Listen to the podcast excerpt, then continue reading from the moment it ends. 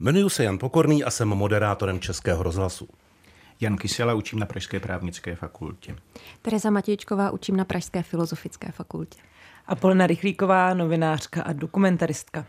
Vítám tady zejména Apolenu, kromě naší stálé sestavy a zdravíme takhle srdečně e, našeho Petra Nováčka, doajena komentátorského sboru, který absolvoval lékařský zákrok, ale budeme ctít ochranu osobních údajů, tak nechceme, aby celý národ věděl, že mu operovali koleno. Tak, aktuality z čekání na prezidenta. Tomáš Zima a Danuše Nerudová, bývalý rektor, bývalá rektorka, ohlásili kandidaturu. Univerzita Karlova, Mendelová univerzita. Co k tomu tu rektorku a rektora pravděpodobně půdí, pane profesore? Co se o tom říká na akademické půdě? No, myslím, že se o tom říká to, že s tím oba počítali už poměrně dlouhou dobu. A proč přesně s tím počítali, to je jiná věc. Myslím si, že když řídíte univerzitu, což je poměrně velké společenství lidí, tak už můžete mít pocit, že jste schopen stoupit ještě o level či e, více levelů.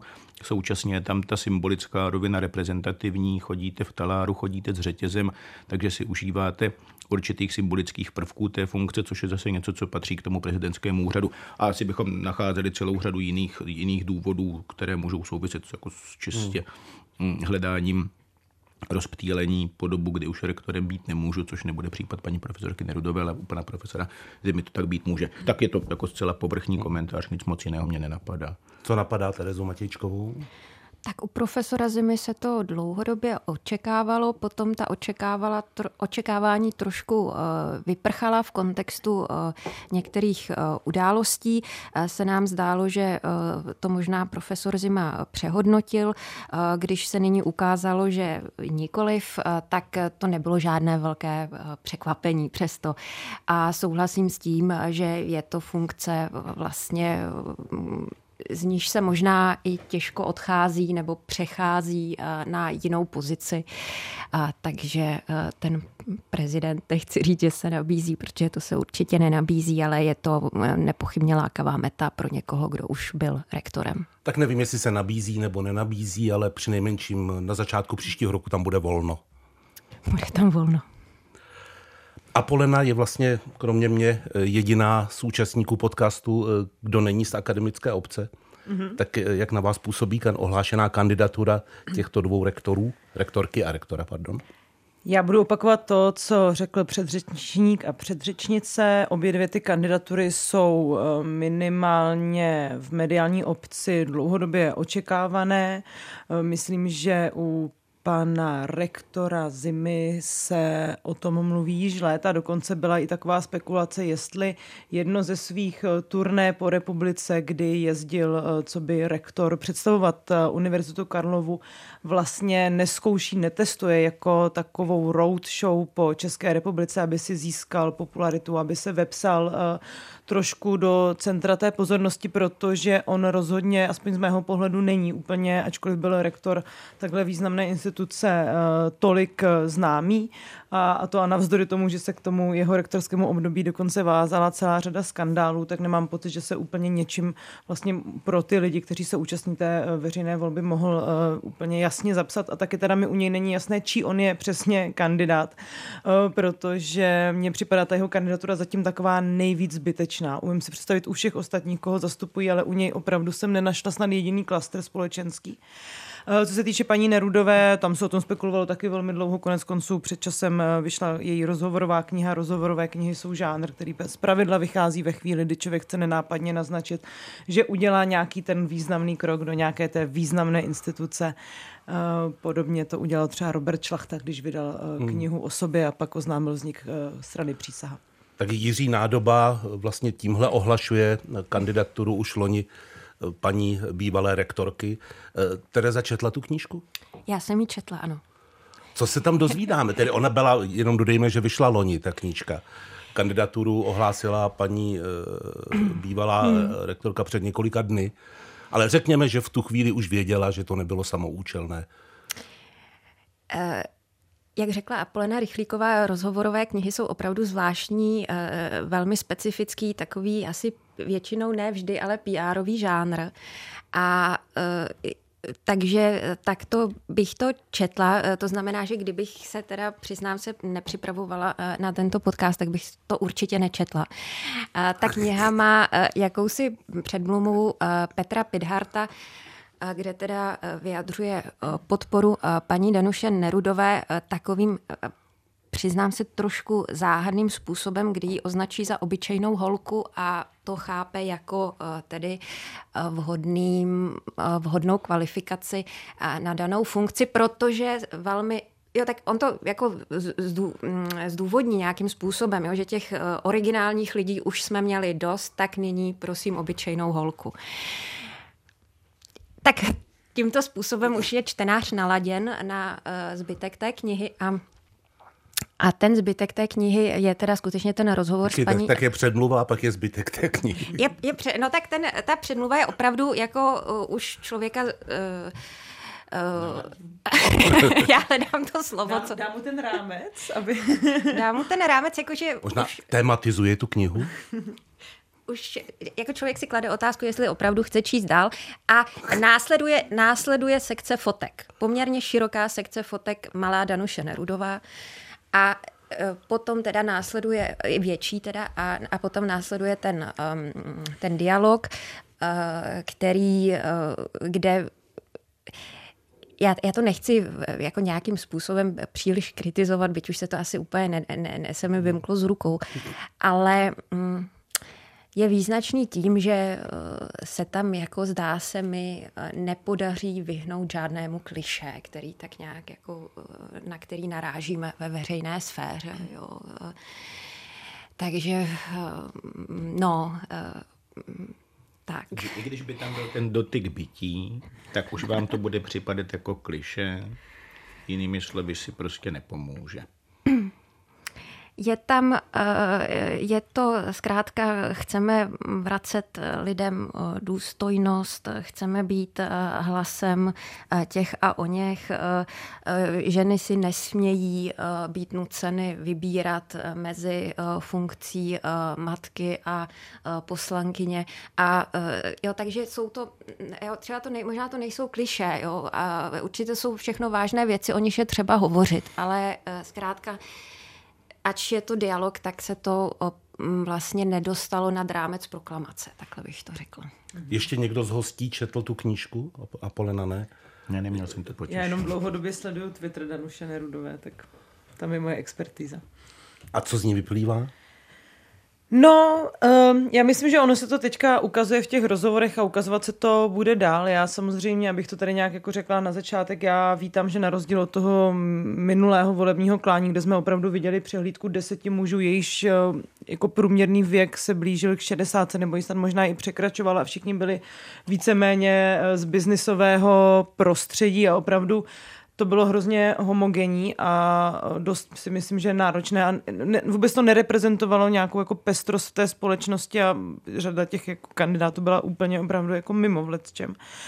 Eh, tak já vítám, že jako se nám trošku zase po tom um, roce 2018 vrací nějaká mírná diverzita v mezích, uh, v mezích povoleného, protože opravdu ještě se jako asi neobjevil nějaký úplně jako překvapivý kandidát, ale uh, Paní Nerudová má podle mě dlouhodobě problém s nějakou empatickou komunikací. Ona vlastně hodně mluví o tom, že by chtěla být tou prezidentkou a vrátit těm lidem eh, důstojnost, ale zároveň často na tom Twitteru sklouzává k takovému paternalistickému poučování ve smyslu, kdyby avokádová generace nedělala to a to.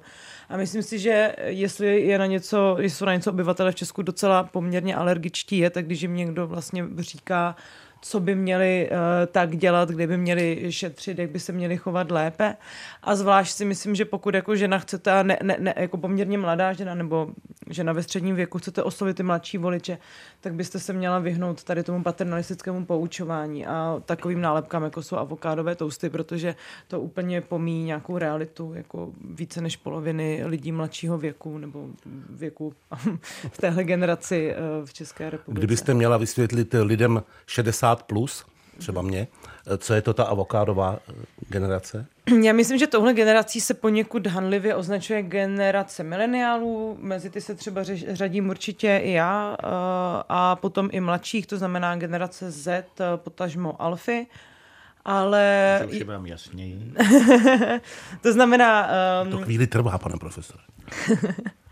a vlastně se často ukazuje na to, ono se tomu říká buď generace avokádových toastů nebo generace snowflake, sněhových vloček, se poukazuje na to, že nejsme tak odolní, jako byly ty předchozí generace a jsme rozmazlení, protože máme rádi ty avokádové toasty, to, že asi velká část lidí mého věku žijící někde mimo centrum a pracující v nějakých nízkopříjmových povoláních, eh, možná avokádo eh, někde neochutnala je další věc a ta generalizace prostě není na hmm. místě a není na místě, pokud chcete být opravdu prezidentkou všech a chcete tu vrátit lidem důstojnost, jako ona deklaruje.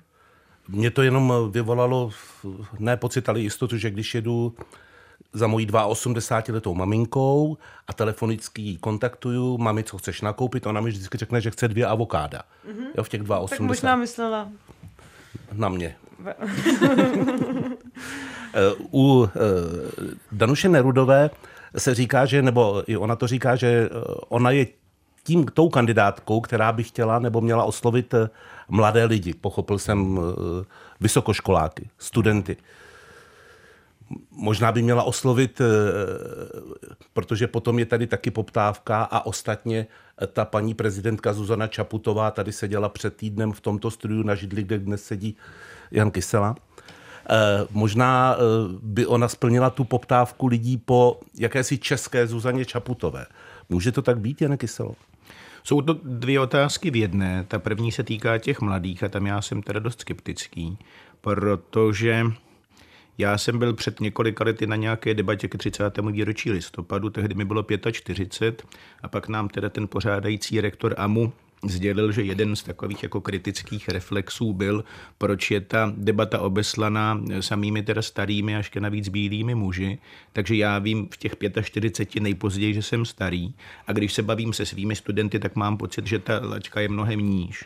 Takže já si myslím, že v zásadě kandidát nad 40 a nemůžete nebýt nad 40 Eh, jim vždycky bude cizí, protože každý, kdo je nad 30, nad 28, jim podle mě bude cizí. Jinými slovy, nemohu vyloučit, že je oslovíte, ale pokud bych měl pocit, že jelikož je mi 42, jsem z univerzitního prostředí, tak těm lidem budu nějak blízký, tak tam jsem trošku skeptický, protože ta distinkce tam prostě eh, existuje. To je první část odpovědi. Ta druhá část odpovědi, Můžete v politice, podle mého soudu, zejména v České, sázet na přízeň seniorů, protože je to relativně homogenní skupina sociálně a politicky je to dost disciplinovaná skupina. Takže když jste hnutí ano a v zásadě teda časem rezignujete na jiný typ voličské podpory, tak vás to neučiní bezvýznamnými. Ale že byste mohl založit svoji politickou kariéru, zejména v prezidentské volbě, kdy potřebujete oslovovat miliony lidí, že byste ji mohl založit primárně na přízni mladých voličů, kteří nejsou extrémně disciplinovaní a jak jsme slyšeli před chvílí, jsou navíc hodně heterogenní. Od avokáda až teda po, po nějakou jako výrobní linku je dost velký prostor, eh, tak to mi připadá mm, neúplně prozíravé. A třetí, to, že nám se líbí Zuzana Čaputová, neznamená, že všem se líbí Zuzana Čaputová. Zase jako můj vhled do společnosti je teda dost limitovaný tím, co mi ukazuje Facebook, ale Facebook jak z hlediska slovenské, tak české populace mi ukazuje celou řadu lidí, kteří Zuzanu Čaputovou naprosto, řekl bych, jako byt, bytostně nenávidí, aniž by bylo úplně zřejmé, proč zhruba tak jako nenávidí Václava Havla, aniž by bylo zřejmé, proč. Takže myslet si, že když si někdo řekne, já budu Zuzana Čaputová na český způsob, eh, tak je to ideální způsob, jak eh, být zvolen, tak to mám pocit, že může někde platit, ale rozhodně to teda není jako zaručená cesta. Můžu ještě k tomu, k tomu srovnání, tak eh, já myslím, že eh, nevím, jestli to eh, přímo zmínila paní Nerudová, asi ne, že jo, spíše to taková mediální jako zkratka, a která se teda pravděpodobně zakládá opravdu na tom, že to jsou relativně mladé ženy, ale myslím si, že tam je klíčový rozdíl přece jenom v tom, že Zuzana Čaputová vyšla z občanské sféry a ta témata, která zmiňovala během, um, během během té předvolební kampaně byla uvěřitelná. Ona jako navázala na ně a byla to tudíž kandidátka občanské sféry. Zatímco když Danuše Nerudová je um, rektorkou a najednou vlastně vytáhne ekologii, uh, tak uh, jako ekologie je jistě hezké téma, důležité téma, a, ale uh, mně to potom vždycky připadá tak, že si teda někdo řekne, já bych chtěl být prezident, prezidentkou a teďka si pořídím nějaká témata. Jo. A uh, působí to uh, tudíž opravdu neautenticky a není tam jako žádný vlastně ten příběh zatím, zdá se. Ona nemá vlastně v té ekologii na čem stavět. Jo. Krom toho, teda já ji také sleduju na sociálních sítích, že si dává fotky z nějakých vysušených studní nebo, uh, nebo tak. Ale bez ohledu na to, jako, abychom, uh, jako já ji obdivuju za to, že do toho jde, protože to musí být, je to, jednak je to teda nesmírně schopná, vzdělaná žena, o tom není naprosto žádný pochyb a velmi odvážná, takže budeme jí držet palce, ale jako způsob, kterým teda začala a nebo už předtím vedla kampaň, mě osobně opravdu neoslovuje, to nebudu zastírat. Já mám možná jenom k tomu pár krátkých poznámek. Danuše Nerudová zatím nemá nic z toho, co má Zuzana Čoputová v tom pozitivním slova smyslu. Eh, Tereza to tady říkala poměrně přesně. Eh, Čaputová je opravdu uvěřitelná, má za sebou i nějaký vlastně zajímavý osobní příběh, eh, je v mnoha ohledech odvážná působí jako člověk, pro kterého je úplně přirozené zastávat se třeba různě deprivilegovaných lidí v té společnosti, nepůsobí i vlastně ten její rodinný život, rozvedená právnička s dvěma dětma, je, je nějak jako zajímavý, myslím si, že je stotožnitelný pro řadu lidí na Slovensku. Taky bych se teda tu situaci neidealizovala, občas máme ke Slovensku takový ten vztah, ano, jo, oni tam mají to euro a paní Čaputovou, tak tohle to třeba moc já ráda nemám. Další věc je, že já si myslím, že je opravdu důležité důležité a v tom se možná trošku neshodnu tady s panem profesorem, jako cílit na ty mladé voliče a voličky, protože si myslím, že dlouhodobě se ukazuje, že frustrace mladých voličů a voliček je opravdu velká a uh, minimálně v těch parlamentních volbách často vede i k tomu, že oni se jako obrací na ty populistické strany nebo na ty ultrapravicové strany a myslím si, že brát problémy, se kterými se dnes potýkají mladí vážně, jeden z největších úkolů současné politiky, protože oni se vlastně ve velké řadě případů rodí do konfliktu, v tom konfliktu nějakým způsobem žijí a nepocitují pravděpodobně zastání v oblastech, jako je bydlení, uplatnění na trhu práce, ale i takové otázky, jako souvisí s duševním zdravím. Ale ani tady si myslím, že se to uh, Danuše, uh, Danuši uh, Nerudové nedaří. A co se týče těch témat, tak já mám pocit, že ona tu ekologii zmiňuje v podstatě v souvislosti s tou univerzitou což mně přijde poměrně legrační, protože Mendlova univerzita mm, není Poměla. jednoduše ekologická univerzita, jo? Bez, bez, bez ohledu na to, že ekologie může být její inherentní součástí jako nějaké téma, mm. tak není to uh, asi ani uh, nějaká jako udržitelnost nebyla tématem uh, Danuše Nerudové a tady to opravdu působí, jako kdyby neměla uh, co si vzít. A úplně, pardon, poslední věc. Ptejme se, proč těch žen do těch to klání naskakuje tak strašně málo. A myslím si, že my jsme opravdu velmi často extrémně kritičtí k ženám, které se jako oseženou odvahu nebo seberou odvahu a snaží se vlastně účastní nějakých politických klání. Ta prezidentská volba je dlouhodobě nejvulgárnější ze všech těch voleb. A opravdu myslím si, že ten, to, co se dělo minulé i předminulé, ukazovalo, že to prostředí absolutně není normované na nějakou jako slušnou diskuzi a i ti lidi, kteří se do toho pouští, často vlastně um, sklouzávají k řadě vulgarit. A myslím si, že pro tu ženu je potom takové prostředí náročné. Řeší se třeba to, jak vypadá, je tam nějaký parametr výsměchu, je tam nějaká jako neustálá nedostatečnost její a tak. A v tomhle ohledu já si opravdu vážím toho, že Danuše Nerudová do toho souboje šla. Možná eh, právě kandidatura Danuše Nerudové nás vedla k tomu, že si chceme dnes eh, počase znovu povídat eh, o ženách v politice, o poptávce po tomhle tématu, ale vzhledem k tomu, že vaše odpovědi nabídly eh, částečně jinou vnitřní dynamiku, eh, tak mně se tam nabízí otázka, která souvisí s tím, i s tím, co říkala Apolena, i s tím, co říkal Jan Kysela, a to jsou ti mladí lidé. Hmm. Jak tedy se to má k tomu, že to byl Karel Schwarzenberg, nemladý kandidát, který natolik fascinoval zejména mladé lidi? Byl to ten jeho trochu punkerský způsob? Nebo to byla náhoda? Úplně náhoda to asi nebyla. Ten punkerský moment tam být mohl, nevím, nakolik ho přeceňovat. Přijde mi, že u něj mohlo hrát roli to, o čem mluvili obě eh, dámy, to znamená ten prvek té autenticity, že si teda na nic nehrajete a že jste teda jako uvěřitelný. Ne, ne že jste jako plastový panák kterého v politice očekávám, já jako mladý volič a nemám ho rád, tak to ten Karel Schwarzenberg nebyl.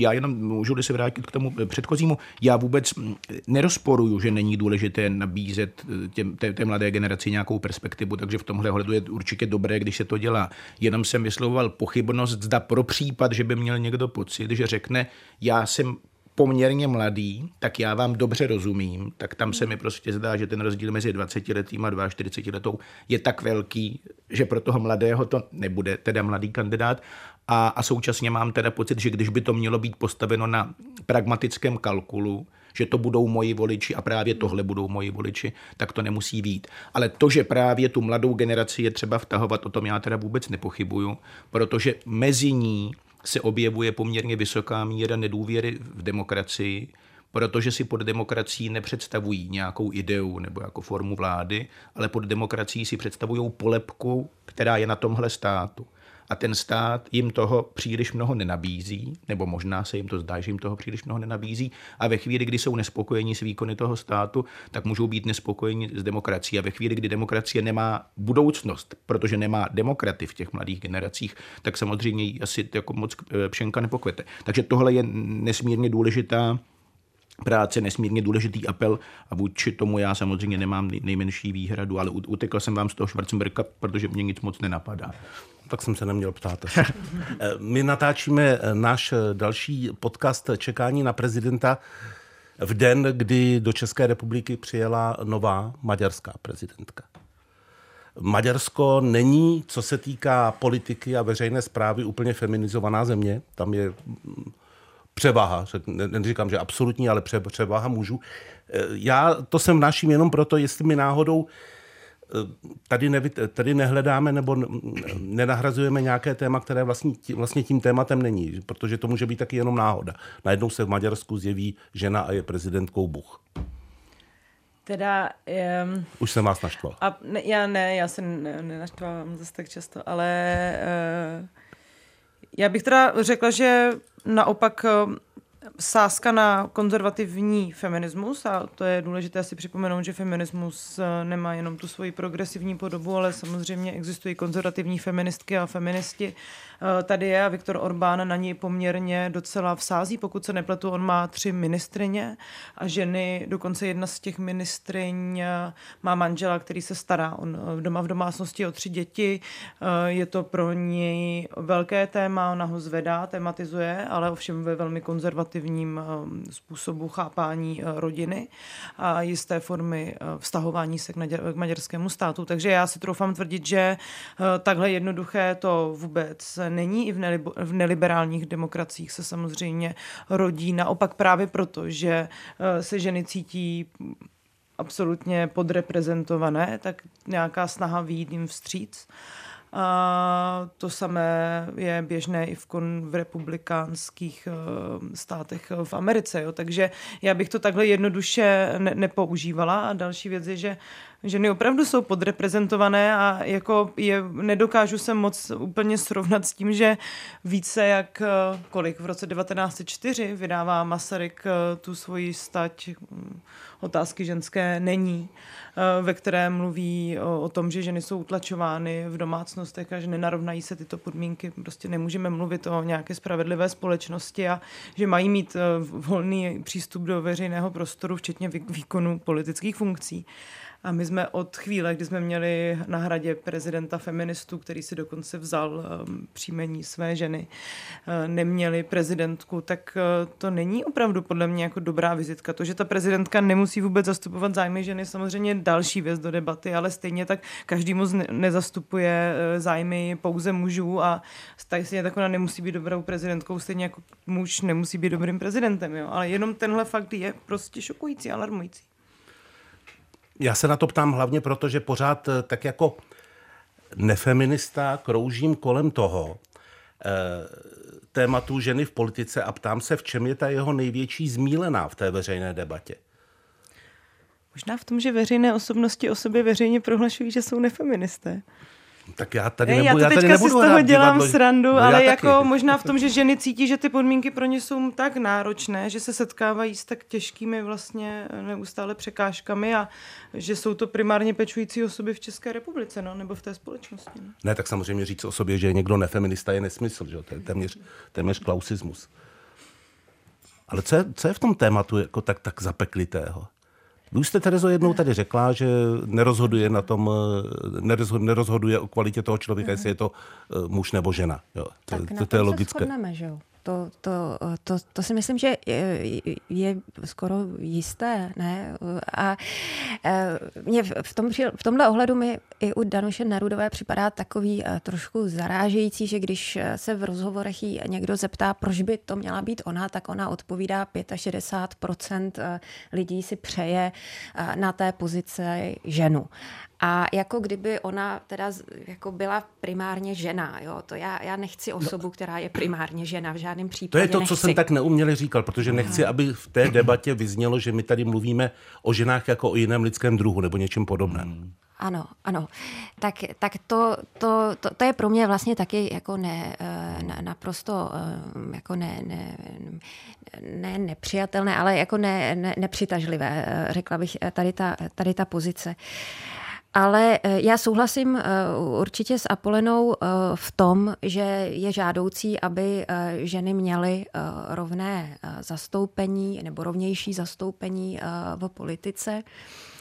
Jestli mi to připadá úplně skandální nebo alarmující, že jsme dosud neměli prezidentku, to se zase přiznám, že tak to úplně pro mě není, protože já um, vnímám posun uh, ve společnosti mm, tímto směrem. uh, Aktuálně, už jsem to tady taky říkala, máme na Filozofické fakultě děkanku, byť to pro nás není novinka, máme rektorku na Karlově univerzitě a já nepochybuju o tom, že jednou budeme mít také prezidentku, ale vlastně není to skutečně pro mě osobně, to teda není, není to ně- ně- nějaká priorita, nebo není to nic, že bych se opravdu rozhodovala podle, podle pohlaví, to, to, to, to by mě nenapadlo. Ale vy možná taky ne, ne? Ale já myslím, že tahle debata je prostě trošku náročná v tom, že my ji vždycky vedeme jenom u těch žen. Já si neumím představit, že bychom tady bezmála 10 minut trávili úvahama nad tím, jestli je pro nás rozhodující pohlaví u mužských No. kandidátů. Jo. To prostě je věc, která se ta, ale vždycky se musí vytknout před závorku, když kandiduje žena, že to opravdu není rozhodující. Samozřejmě, že to není rozhodující. Tohle je věc, která je jasná. Zároveň je jako nutný zkoumat, z jakého důvodu ta genderová nerovnost v tom veřejném prostoru a institucionálním zastoupení, bez ohledu na výjimky, které se vynořují v poslední době, jako je pár rektorek, jejichž je třeba jako Danuše Nerudová taky proponentkou, proč jsou tak nedostačující, ale proč třeba i zajímavé ženy nenajdou sílu jít do těchto soubojů. A tam se už dostáváme do kategorie otázek, jako není politika příliš maskulinní ve formě i v obsahu. Koho vlastně politika dneska zastupuje? Jaký typ lidí tam se umí prosadit a z jakých důvodů? A to už jsou věci, anebo co vůbec, jestli vůbec máme feminizovat nějaké kandidátky, kandidátky skrz témata, jo? Máme se třeba bavit jako o péči a bude to autentické, když to bude žena, jo? Hmm. Ale mně vlastně přijde, že ta debata nemá být o tom, jestli ta žena, eh, jestli ten kandidát je muž nebo žena, samozřejmě, ale je dobrý se ptát, proč je tam těch žen vždycky takhle málo. Minulé nebyla ani, nebyla ani Já, jedna, jo? já naprosto souhlasím, ale jako to, že se tematizuje vlastně to pohlaví, je ten kontrast, že jo? Prostě protože když je teda norma muž, tak se potom tematizuje ta výjimka žena, ale naopak, když jsou třeba feminizované jiná zaměstnání, tak si myslím, že se třeba tematizuje to, že na základních školách je málo mužských učitelů, nebo že soudkyně jsou často, soudci jsou často soudkyně, takže, eh, takže, to, takže potom to, jo, takže kde, tam, kde je převaha, tak se potom ta výjimka tematizuje, zdá se mi. Takže je logické, když většin, zatím jsme měli teda prezidenty muže, tak se Mně jde jenom potom... o ten systém otázek, který si jako u toho klademe jinak, jako že se to u feminizovaných zaměstnání tematizuje, tak to je pravda, ale taky jsou to za- zaměstnání, kde máme sice hodně učitelek, a, ale hodně ředitelů. Jo. Tam je ta struktura vlastně stejná, akorát jakoby v té, v té Jasně, já jsem, já jsem no. měla teď jenom strukturu Jo, jo, jo, toho, chápu, že chápu. kde se Jo, jo. vypíchne to pohlaví, jakože je to Hmm, vlastně hmm. jako logická funkce té otázky, pakliže je takhle nastavená. Jene Kyselo, proč tedy tolik žen neusilovalo a neusiluje zatím o to státi se prezidentkou? Co je na tom může odrazovat? No já myslím, že ty důvody byly asi jako zřejmé. Že jo? Záleží na tom, jak máte postavený svůj život, jestli je pro vás teda prioritní starat se o rodinu, ku příkladu, tak vám potom zbývá teda méně času na to, abyste ho investoval společně s energií do té veřejné kariéry. Eh, jde o to, kolik času hodláte trávit na schůzích, byť se mi zdá, že dneska už se tolik neschůzuje, ale v prostředí, které třeba vám nepřipadá úplně atraktivní, protože může být oplzlé z hlediska toho, o jakých vtipech se mluví, může být náročné, podíváte se na to, jak v posledních letech funguje poslanecká sněmovna s těmi celonočními schůzemi, tak vám to nemusí připadat jako zrovna teda meta, u které byste chtěli být. Těch důvodů může být X, těch důvodů může být X. Připadá mi ale, že jako při nejmenším s významnou částí z nich se nedá dělat buď nic, a nebo se dají měnit postupně evolučně tím, že ve chvíli, kdy tam třeba bude více žen, eh, tak ty ženy budou dbát na to, aby třeba nebyly celonoční schůze sněmovny, protože chtějí jít domů k dětem, nebo, nebo já nevím co. Mně teda ten přístup sociální inženýrský ve smyslu, že předem vím, jaký bych chtěl mít cíl a teď k němu teda jako formuluju nějaká administrativní nebo legislativní opatření, není blízký. Jinak byla-li otázka, proč se eh, teda tematizuje ta ženská nebo mužská kandidatura, tak tematizuje se to podle mého soudu vždycky, když v tom někdo vidí problém. Že? Pokud někdo nevidí problém v tom, že kandidují pouze muži, no tak to netematizuje nikdo. Pokud to někomu vadí, no tak z toho vzejde nějaká diskuse a jde o to, kam ta diskuse míří. Mně trochu vadí, když by to mělo být tak, že tu ženskou kandidaturu chápu jako nějaký jako mohutný skok pro ženstvo, protože najednou se jako s tím světem něco změnilo tím, že kandiduje žena nebo byla zvolena žena. Tak tam já asi tím, že nemám pocit, že člověk je primárně gay, nebo že člověk je primárně černý, nebo bílý, nebo muž, nebo žena, tak to nevnímám takhle citlivě, ale je pravda, že teda se vyznačují celou řadou většinových identit, takže pro mě tyhle ty jako aspekty mají poměrně malý význam z čehož neplyne, že pro někoho jiného teda význam nemají. Takže pak se dostáváme do nějakého jako pole identitární politiky nebo identitárních klecí nebo já nevím čeho, ale to asi není mm, jako téma, do kterého bychom se dnes měli, měli dostat. Zajímala by mě na tomhle jedna věc a to je ten eh, pohled zevnitř. Apolena Rychlíková, tuším, že to bylo loni, eh, tak dělala reportáže nebo rozhovory eh, s některými vládními představitelkami. Je to tak? Byla tam, byla tam paní Pekarová Adamová? Ne, ne, ne, já jsem... Co to bylo? já jsem dělala rozhovor, myslím, že s Olgou Richterovou, Janou, s Janou Maláčovou, s Janou Maláčovou. a dalšími. No, jo, jo, jo.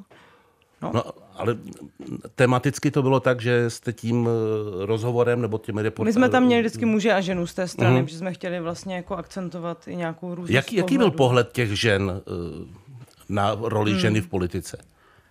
Tak eh, já jenom možná ještě bych reagovala ehm, tady, že mě přijde důležitý říct, že ta debata by se neměla vést identitářskou optikou, protože jako otázka jako většího zastoupení žen v politice se netýká identitářské politiky, ona se týká více eh, zohlednění více do zkušeností.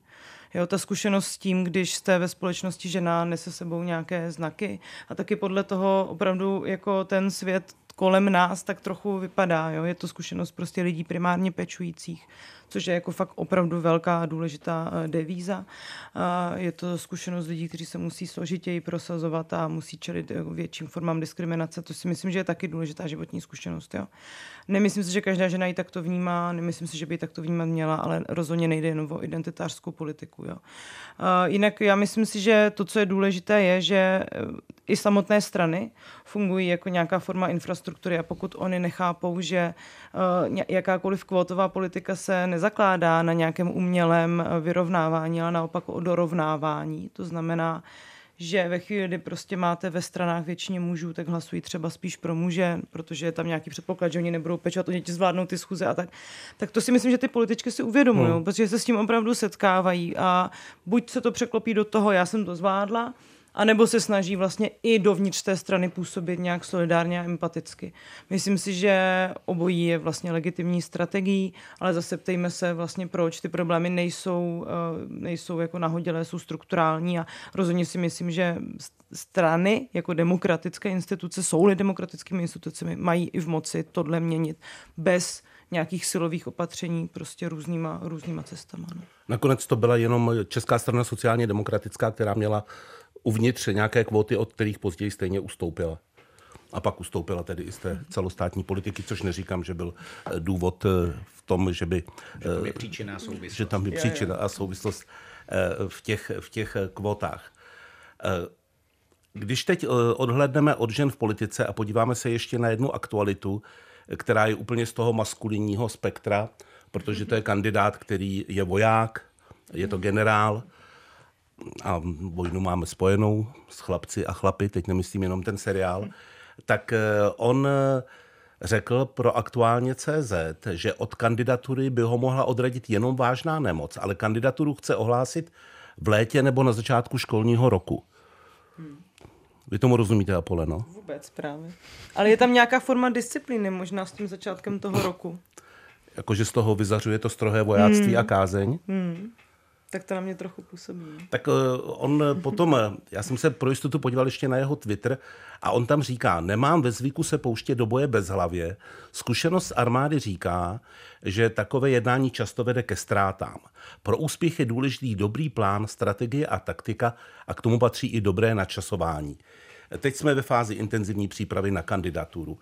Eh, nerozumím moc tomu, byť eh, absolvent eh, roční vojenské základní přípravy, eh, že jestli pro tu prezidentskou kandidaturu je přenositelná taktika z armády. To nevím, ale když se ještě vrátíme k Danuše Nerudové, ona původně měla, ne, ale, ale, ale já, to, já, to, já to provážu, ona totiž původně měla heslo uh, řídit stát jako rodinu a potom to změnila na neřídit stát jako firmu a neřídit stát jako vojenský tábor. A, takže jako tam bylo zjevně... Hrozně marketingově funkční, tady ty negativní vymezení se to člověka hnedka láká. Tak jestli se vymezuje vůči generálu Pavlovi, tak eh, to má v té soutěži a nějaký... stát jako odborovou organizaci. To je středula neřídit, neřídit stát. Jako, jako firmu, to je Babiš. Jako, no jasně, no. Uh, tak, uh, ale co byla, ta, co byla ta otázka, jestli jsou funkční ty ne, metafory? Ne, no, ta, no, přejímat ty modely strategie a taktiky z vojny do prezidentské kandidatury. Eh, pro mě, pro mě osobně ne. Já si myslím, že ono se původně se eh, uvažovalo o tom, že eh, generál Pavel bude fajn v době, kdy tady řešíme válku, ale já si myslím, že naopak vlastně společnost nebo alespoň některé hlasy začínají být ostražité vůči militarizaci myšlení slovníku a, a asi přetahovat vlastně v kontextu, kdy máme skutečnou válku, tak vojenský konflikt do jak jako eh, tohoto souboje, byť je to nějaký souboj, nevím, mě to třeba na mě to působí trošku až nevkusně. Jo. Eh, myslím si, každý ví, že je to generál Pavel, tak eh, bychom si to mohli nechat a, a třeba vymyslet něco nápaditějšího. Možná by jeho kandidatuře prospělo, kdyby se naopak zbavoval té své hodnosti a byl to třeba tak zbavovat Pan ne, Pavel. jo, jako já naprosto chápu, že má e, nějaký příběh, to naopak, ať si jako zatím stojí, je to jeho příběh a e, zbavovat se něčeho nebo si právě něco rychle pořídit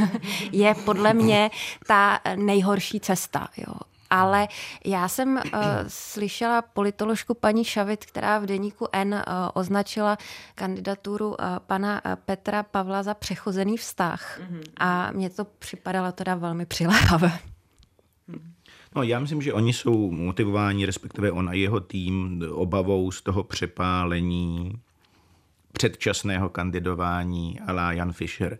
Jenomže tomu se už nevyhnou. Ja? To, to může být tehdy, když o vás nikdo jako o kandidátovi neví a nemluví, a vy pak v určitou chvíli, kterou si zvolíte, léto, první školní den, nebo já nevím, poslední školní den, tak řeknete, já jdu do toho.